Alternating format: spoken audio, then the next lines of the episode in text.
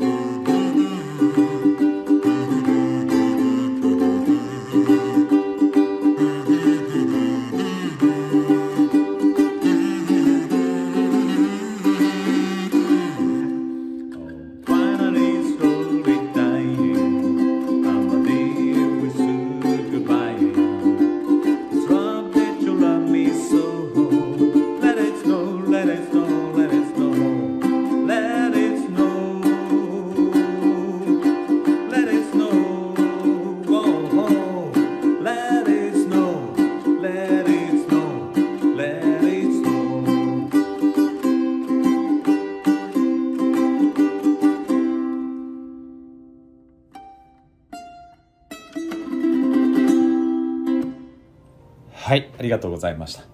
まあこうウクレレとか歌が好きな私にとってはこうイベントごとで弾くのがね、えー、非常にいいなということでよくよくやっております。是非あの皆様もねウクレレだけじゃなくていろんな楽器やって披露していただけたらなと。さて今日のテーマですけどもまあこの年末年始に特に見ていただきたいなということで、えー、おすすめの映画でもあるということでですねえタイトルは映画「ベストキット」とドラマ「コブラ会」が描く。世代を超えたファンを作る方法。1984年の作品「ベストキット」というね空手キットという、まあ、別名も持ってますけど、まあ、空手少年の映画ですね。サクセスストーリー。でこれと2018年にネットフリックス独占で作られたあテレビドラマ「コブラ会」というねこれ実はリンクしてまして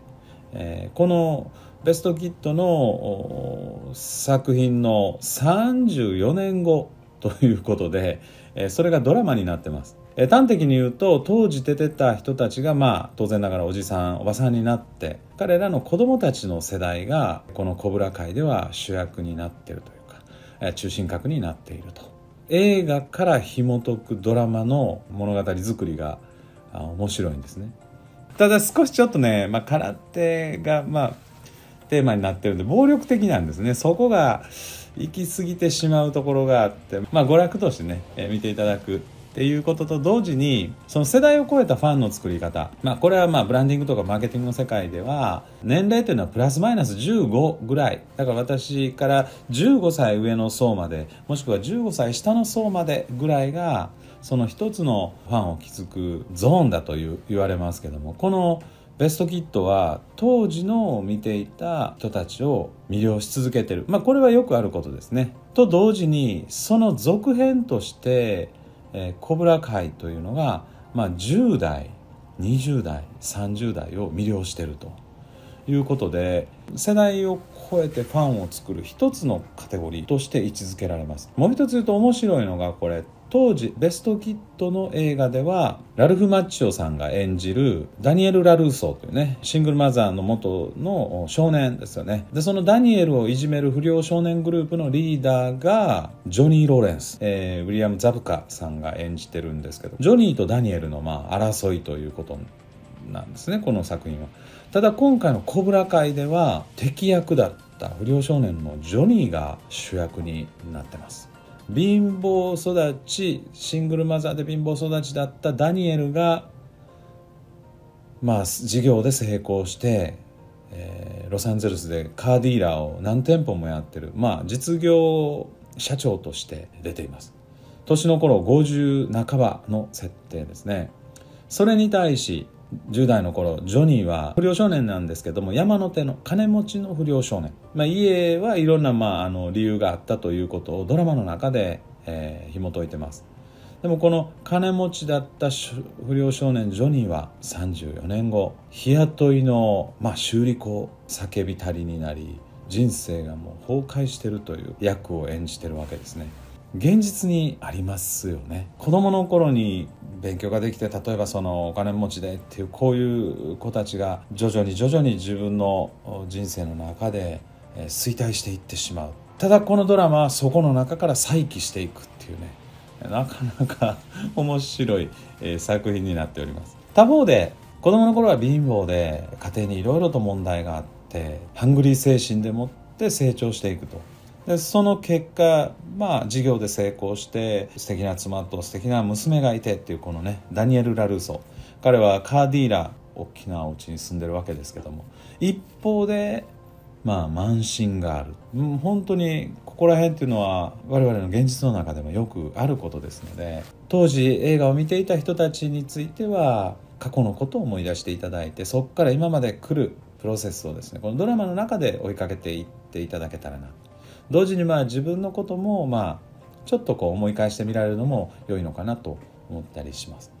まずはねちょっと映画の説明だけをしておきますが「ベスト・ギット」1984年のアメリカ映画ですね。ダニエルという少年が、まあ、日系人宮城さんね。英語では、宮城ギという発音ができないので宮地になってくるんですけどもこの方に空手を教えてもらう。いじめられるんですけども空手を通じて成長していくと。恋もして成長を見せてくれます。でこれがベストギットの1ですね。現代は The Moment of Truth、まあ、真実の瞬間。でこの2作目はですね主人公ダニエルが、まあ、1で付き合ってた彼女とは別れるんですけども宮城の出身地である沖縄へ、えー、旅に出ていくということですね。宮城にも敵ができてきてでダニエル、まあ、子分の弟子のダニエルにも敵が出てくると。で12ともにですね出演ダニエルはラルフ・マッチオさん。宮城は紀之パット・モリタさんというねダニエルのまあ彼女アリーというねエリザベス・シューさんがやってます。ダニエルの敵役にジョニー・ロレンスというね役があります。でこれをウィリアム・ザブカさんが演じてます。でこのウィリアム・ザブカさんとダニエル・ラルフ・マッチョさんが監督をしてコブラ会を取ってると。コブラ会というね空手道場その道場の師範というか、まあ、先生がジョン・クリース。まあ、この方がですねマーティン・コーブさんという方が演じてるんですけども、まあ、非常にこわもてで軍出身の、まあ、悪いやつとコブラが悪い象徴なわけですけども。でこれはもう1も2もずっと投資で、えー、進んでいきます。ベストキット自体は3も4もあるんですけど今回のコブラ会はベストキットの1と2この1と2だけをベースに34年後描いてると。でベストキッド2の方は、まあ、沖縄に舞台が変わりますのでダニエルと宮城さん。でそれにもうアリーは出てきません。で久美子というね、えー、新たなヒロインが出てきます。この久美子はタムリン富田さんがね、えー、演じてます。でこの1のアリ・ミルズエリザベス・シューと、えー、2の久美子タムリン・富田はネットフリックスのその小倉会に、えー、現在の姿で出ていらっしゃいます。非常にね2人とも素敵な女性ですね。この小倉会の撮影はもうとても面白いと。何がっていうとやっぱり同窓会の感じなんですよね。当然当時いらっしゃった方がもういなくなってたり、まあ、お亡くなりになられてたり、えー、もう芸能界にいないとかね読んでも来られないっていうこともあったみたいですけど集まれる人、まあ、ある意味で幸せに活躍されてる方が中心的に集まって撮影をしその様はもうとてももう面白かったというふうにコメントされてます。でこの久美子以外には佐藤というね、えー、ダニー亀子さんでその古文の長禅というね、えー、ユージ奥本さんこのユージ奥本さんがダニエルの宿敵になります。まあ、空手やってるっていうことで、えー、とにかく行くとこ行くとこでとにかく争いになるんですね。だからまあ、うん子供たちが見るの微妙にどうかなと思うんですけどもうとんでもないことになっていくんでハイスクールでももう殺し合いみたいになってね あのただまあ娯楽として大人がちょろっと見るのは面白いかなと思ったりしてますが。えー、もう一つはコブラ会ということですけどもそのコブラ会ねこっちの方が今回メインになってきますでコブラ会は2018年に、えー、配信されたあのネットフリックス独占のテレビシリーズということでベストキットの、まあ、公式な続編として制作されたんですねソニーピクチャーズが1と2の配信権を YouTube に販売したことから YouTube で日本語版のベストキットが見れるようになりましてね。でそれをきっかけにいろんなものがま作られていったと。で一つは YouTube で歌の動画が始まるんですよね。それがコブラ会の始まりというふうに言われてますけども。 No More Kings というね、 Sweep the Leg。このビデオちょっと概要欄のところに貼っておきますけども、このビデオが、まあ、コブラ会のきっかけになったと。その34年後ぐらいを想定して、まあ当時これ設計した時は34年後とまでは設計してなかったかもしれないですけど、酒で入り浸りになってるジョニーを、まあ、引っ張り出してきて、ジョニーを中心に当時の映画のシーンも使いながらパロディ化したムービーを作ってるんですね。ボーカルと一緒に戦ったりするわけですけどねこれが面白くてコブラ会を作ってみようということで作ってる。シーズン3までできてます。で4も制作が決定してますのでもう年末年始もコブラ会ハマったこればっかりかなということでね。まあちょっと今日はシナリオのとこまで全部お話ができないんですけどもファンの作り方というね、えー、ことで、えー、いきますとおそらくは40代50代の方が50代ぐらいが中心じゃないかなと思います。その前後40代50代60代場合によっては70代をカバーするこの映画。に対してドラマは20代。で下10代上30代と。でこの辺りをカバーできるので「ベストキット」という作品にアレルギーがない人はこの「コブラ会」が好きになってしまうわけですよね。でコブラ会が一つの若者のドラマとして好きになった格闘が好きとかねアクションものが好きっていう人にとっては、まあ、それ分かった上でやや暴力的なとこありますけども、まあ、これを見ていくと。これはこれでファンが出来上がっていくわけですね。でそれは10代20代30代なわけですね。全年齢を包囲してるというここがまあ強烈なわけですね。映画「ベスト・キット」の方はサウンドトラックもいいんですよ。ピーター・セテラの「 Glory of Love」ベスト・キッド2の方ですね。1の方はですね「 The Moment of Truth」サバイバーですよね、えー、ロッキーの「アイ・オブ・ザ・タイガー」とか。あまああの辺りを歌ってるあの力強いサバイバーが「The Moment of Truth」っていうのを歌ってます。で「 Glory of Love」についてはこのリメイク版のコブラ会のシーンを使ってビデオを作ってます。もう僕あのタムリン富田さんも好きでねこのコブラ会に出てくるタムリン富田さんはやっぱりすごく素敵な雰囲気を持ってるんですね。あの真田広之さんと共演をされたりとかねえー、ちょくちょくと出てたんですけどキャリアを重ねるごとに、えー、素敵になってるなと思います。エリザベス・シューさんも、まあ、主役級の映画いくつも出てらっしゃるんですけど「ベビーシッター・アドベンチャー」とかねなんかあの好きなの本当にあります。コブラ会の方ではなんとダニエルとジョニーがこのアリを挟んで三角関係になりそうになるんですね。コブラ会については恋愛はうまく収まるというかこれもあんまり大きおかしく変なところには向いていきませんので、まあ、安心して見ていただけるのかなと思います。ちょっとコブラ会もね説明しておきますと、まあ、ベストキッドに出演したラルフ・マッチョ、ねえー、ダニエル・ラルーソー。で、えー、およびウィリアム・ザブカジョニー・ローレンスがそれぞれ成人して父親になったということで、えー、同じ名前の役を演じてます。当時金持ちの不良チームのリーダーだったジョニーウィリアム・ザブカはもう日雇いの修理工もう転々と仕事をして飲んだくれでと叫びたりでとよく喧嘩をしてしまうっていうねこういう状態ですね。それに対し、まあ、シングルマザーで貧乏育ち、まあ、よくいじめられてたけどなんとかあ宮城さんに出会って空手で強くなった彼はカーディーラーで成功してる。車売る大きな、まあ、ディーラーをいくつも3つぐらいですかね、えー、経営をしてる。こんなところでジョニーが自分の、まあ、ボロ車が壊れましてねそれを修理しに行ったディーラーがなんとダニエル・ラルーソーのカーディーラーなんですよね。彼らそれぞれに子供がいましてでウィリアム・ザブカの